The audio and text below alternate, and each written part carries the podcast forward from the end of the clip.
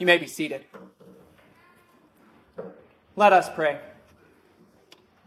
O Lord, at dawn, the first Easter Sunday, the women came to your tomb to honor your body, but you were not there. Praise be your name that you have risen from the dead as you said you would. Look on us in our fear, and comfort us with the same blessed gospel news that death no longer holds you, and therefore it no longer holds those who belong to you. Comfort us that we belong to you, and give us your joy. Amen. This day is the reason there is a Christian church. St. Paul wrote, And if Christ has not been raised, your faith is futile. You are still in your sins. Then it also follows that those who fell asleep in Christ perished.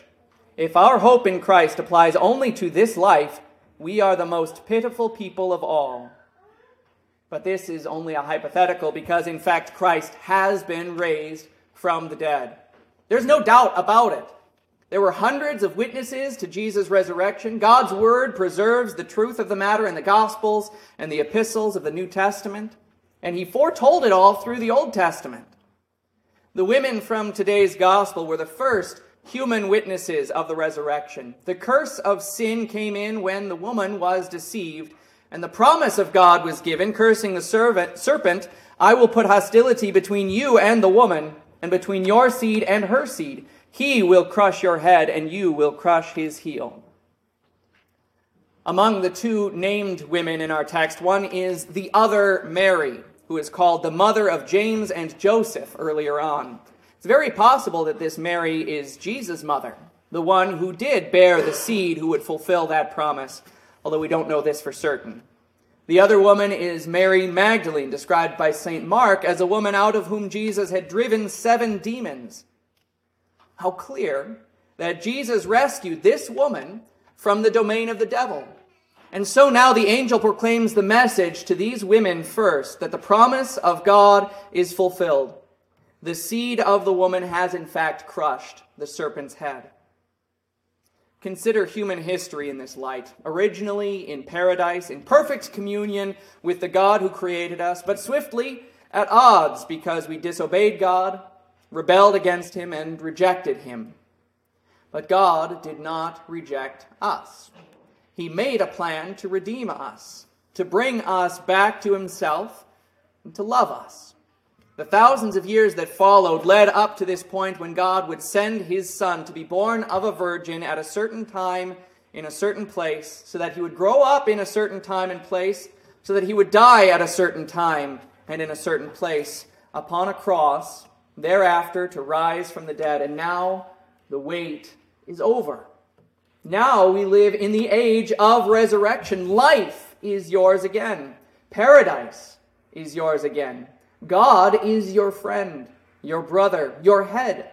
And where Jesus goes, you who are united to him by faith will follow. So, in great joy, let us sing our festival verse He is arisen, glorious word, hymn 348.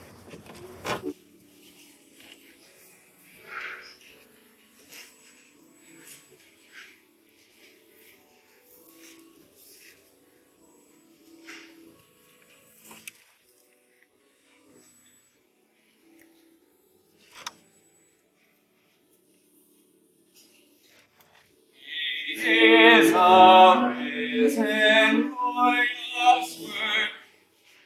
The reconciler is God by blood. The gates of heaven are open. Like Jesus, I triumph and and Satan's arrows broken by Destroyed health and left Oh, hear what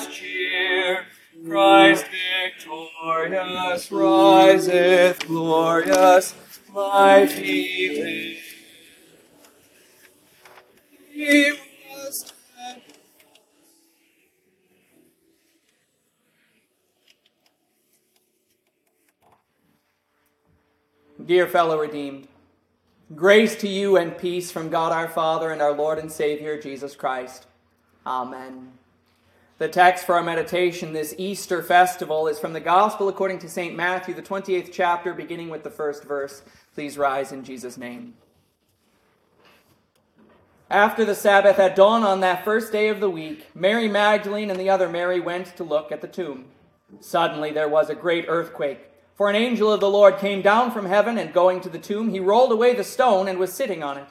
His appearance was like lightning, and his clothing was as white as snow. The guards were so terrified of him that they shook and became like dead men. The angel said to the women, Do not be afraid. I know that you are looking for Jesus who is crucified. He is not here. He has risen, just as he said. Come, see the place where the Lord lay. Go quickly and tell his disciples he is risen from the dead. And look, he is going ahead of you to Galilee. There you will see him. See, I have told you. They hurried away from the tomb with fear and great joy and ran to tell his disciples. These are your words, Heavenly Father. Sanctify us in the truth. Your word is truth. Amen.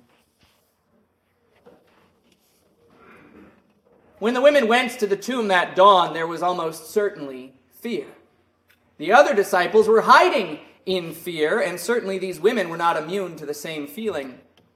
But they were bold enough to try to honor their Lord and teacher. God filled them with this boldness because it was his purpose that they be the first to see the empty tomb. So with fear, they went, but soon that fear would be transformed into a different sort of fear, and added to it would be great joy.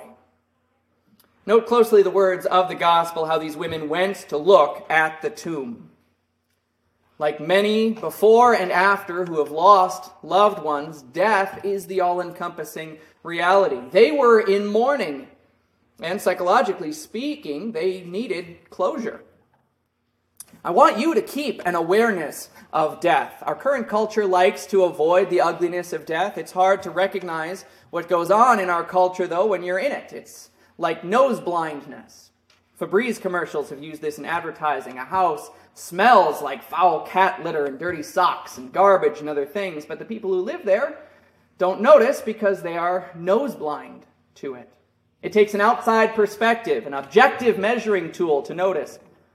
And so for you, take everything in culture and measure it against the objective measuring tool of God's Word. Look, for instance, at the way funerals in our secular culture often are designed to ignore the blow of death or to soften it. Eulogies turn eyes away from the death and backwards to the life and the memory. Songs are chosen because they're pillows for the emotions and ultimately confess nothing solid or really comforting. But what if a funeral actually made the mourners stare death directly in the face? What if instead of eulogizing the now ended life of the person who could not save himself, there was a message about the one who purchased that life and promised that even through this death there would be life? What if instead of inoffensive candy songs, the mourners sang about the reality of sin, the cross of Jesus, and the resurrection that showed the defeat of death? Go and look at the tomb. Cut into the rock as tombs were in that day, an open tomb would look indeed like a gaping mouth. Scripture includes many images of open mouths and death and snake venom, depicting the connected verse curses in the fall. To the serpent, God said, You shall crawl on your belly, and you shall eat dust all the days of your life. And to Adam, God said, For you are dust, to dust you shall return. And you see the devil, then that serpent, looking at Adam and licking his lips. He has hunted all of Adam's descendants ever since, seeking to devour all the living.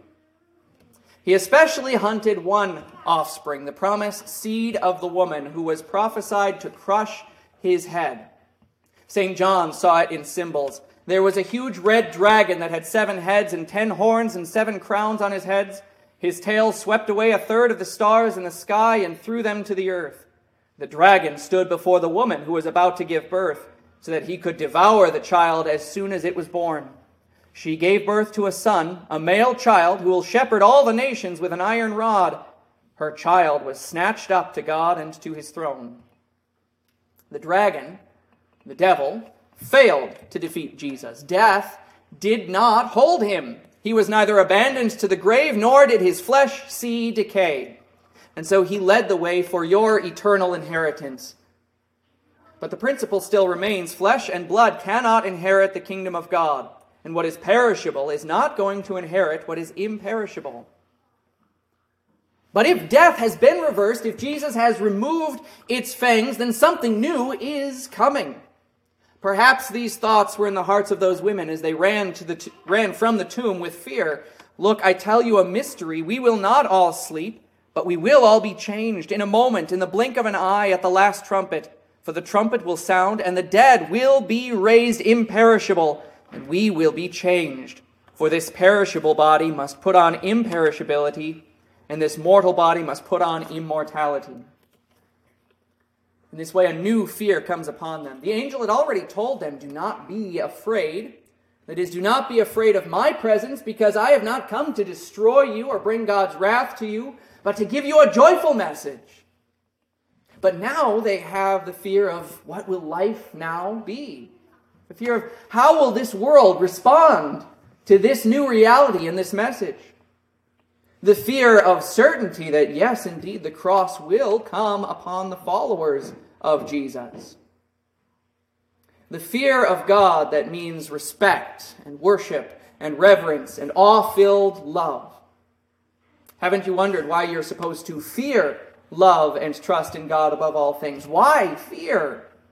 Perhaps these women started to understand something Jesus had said long before Do not fear those who kill the body but cannot kill the soul. Rather, fear the one who is able to destroy both soul and body in hell and that one is God alone. He is the only one who ought really to be feared. If we fear anything else, then we make those things greater than God. We make those things into our God. But God must occupy the prime place in our lives. He must be the one we fear, love, and trust in above all things. That is what it means to have a God. But God does not abandon you to fear. Instead, he gives you a reason to mingle with your fear great joy. God is indeed the only one who is able to destroy both soul and body in hell, but through the resurrection of his son Jesus, you now have the promise that he does not intend to destroy you, but to give you life. He intends, just as Jesus was raised, to raise you. Your flesh will be brought out of decay and into perfection and indestructibility. And this is yours even though you were an enemy of God. The devil licked his lips at the dust bound men, not only because he was eager to eat your body, but because he was eager to take your soul for himself. God is the one who consigns to eternal death, but the devil is the accuser who wishes to make each man condemned. And if he can't get you on his side, then he'll fight against you. But if he can get you on his side, then you're really his ally and God's enemy. And he doesn't really have to fight very hard because there is no one who is righteous, not even one. There is no one who understands. There is no one who searches for God. They all turned away. Together they became useless. There is no one who does what is good. There is not even one. Their throat is an open grave. They kept deceiving with their tongues. The poison of asps is on their lips. You are the race of men that's included in that condemnation. You are not righteous, but instead you belong to your father, the devil, and you want to do your father's desires. He was a murderer from the beginning and did not remain standing in the truth because there is no truth in him. And yet, while we were still helpless, Christ died for the ungodly. While we were still sinners, Christ died for us. Therefore, since we have now been justified by his blood, it is even more certain that we will be saved from God's wrath through him. For if, while we were enemies, we were reconciled to God by the death of his Son, it is even more certain that since we have been reconciled, we will be saved by his life. Think of that gaping open mouth of the grave, recalling the open mouth of the serpent. Recognize that your mouth is also used by the devil to devour more souls. But what does Christ put into your mouth? Through the sacrament of the altar, he puts his body and blood into your mouth. His body is ground by your teeth, as long ago Pilate took Jesus and had him flogged, besides the many others who beat him and struck him. And on the cross he was pierced as your teeth pierce his body in your mouth. His body goes down into your open throat like a grave, and his blood streams down as it stains the wood of his cross. But just as he rose from the dead gloriously out of that tomb, because your Savior then came to dwell in you with this glorious life, he causes your mouth then to confess him in truth and faith, to speak the same gospel. Look how those women were equipped with the good news. Go quickly and tell his disciples he is risen from the dead. And look, he is going ahead of you to Galilee. There you will see him. You are given this word as well. Jesus has risen from the dead. No, he's not sacrificed again through the sacrament, but as often as you eat this bread and drink the cup, you proclaim the Lord's death until he comes. Now, wherever Christians proclaim his death, we also must proclaim his resurrection. This is a message that people know, but more and more the people around you believe it is a myth or symbolic, and reasonable people would never believe it in truth. Beware of becoming noseblinds to this too. Beware of becoming noseblinds to anything in this world. Its morality in regard to sexuality and human dignity and life and good and right and justice and anything else. Check this all against the Word of God. The world is focused on things that end, only whitewashing the tombs. You have a greater truth full of great joy. The tomb is destroyed by Jesus, and he offers you forgiveness in his word and sacraments, and asleep now in that bed of the tomb. And notice that the word these women brought to the disciples included one fulfilled promise and one promise yet to be fulfilled. First, Jesus had risen. He promised that, and he accomplished it. And now, second, he would go ahead into Galilee. The disciples would see him again. And that promise has also been fulfilled now, but you also have another promise yet to be fulfilled. Be dressed, be ready for service, and keep your lamps burning. Be like people waiting for their master to return from a wedding banquet, so that when he comes and knocks, they can immediately open the door for him. Blessed are those servants whom the master will find watching when he comes. Amen, I tell you, he will dress himself and have them recline at the table, and he will come and serve them. It's a strange thing that even now we wait in a way like those disciples who closed themselves off away from the world that was around them and was so hostile to them. But we wait now in a different sort of fear, a reverential fear of God that recognizes that in Christ he has defeated all his enemies. And we also wait in a marvelous joy. In this joy, we then can go about our work, honoring our Lord by honoring also our dead, knowing that he will raise them to eternal life at the same time that he brings us to our heavenly home on the last day. But this fear and joy are combined in a further mystery that even as we wait for our Lord, we know his promise, and surely I am with you always until the end of the age. Going a few verses beyond this text, the women encounter Jesus himself. Did you notice that in the eight verses of our gospel lesson, Jesus was not here? In your Christian life now, that may be frequently the case, that you do not see Jesus. This can also cause you to fear. But let that fear be mingled with joy at the news. While you may, not be able to physically touch Jesus' body, he is present. And he does touch you through baptism, through his body and blood in the sacrament, through the hands of the pastor when he lays them on you to forgive you your sins in private absolution. Consider how comforting it was for Mary Magdalene as John gives the details. She wondered where Jesus might be, and she saw a man that she thought might be the gardener and said, Sir, if you carried him off, tell me where you laid him, and I will get him. But that man was Jesus, though she didn't yet realize it. Jesus said to her, Mary. She turned and replied in Aramaic, Rabboni, which means teacher. Jesus told her, Do not continue to cling to me, for I have not yet ascended to my Father. Jesus calls you by name now. And when he does that, he does it through his word and sacraments, and you can respond with the same joy. And you can cling to him now because he has ascended to his Father. You can cling to him in his word, in baptism, which you return to in daily repentance and in Holy Communion. You can cling to him because he has risen as he promised, and as he has promised, he will raise you. Amen. Glory be to the Father, and to the Son, and to the Holy Spirit, as it was in the beginning, is now, and ever shall be, forevermore. Um, Amen.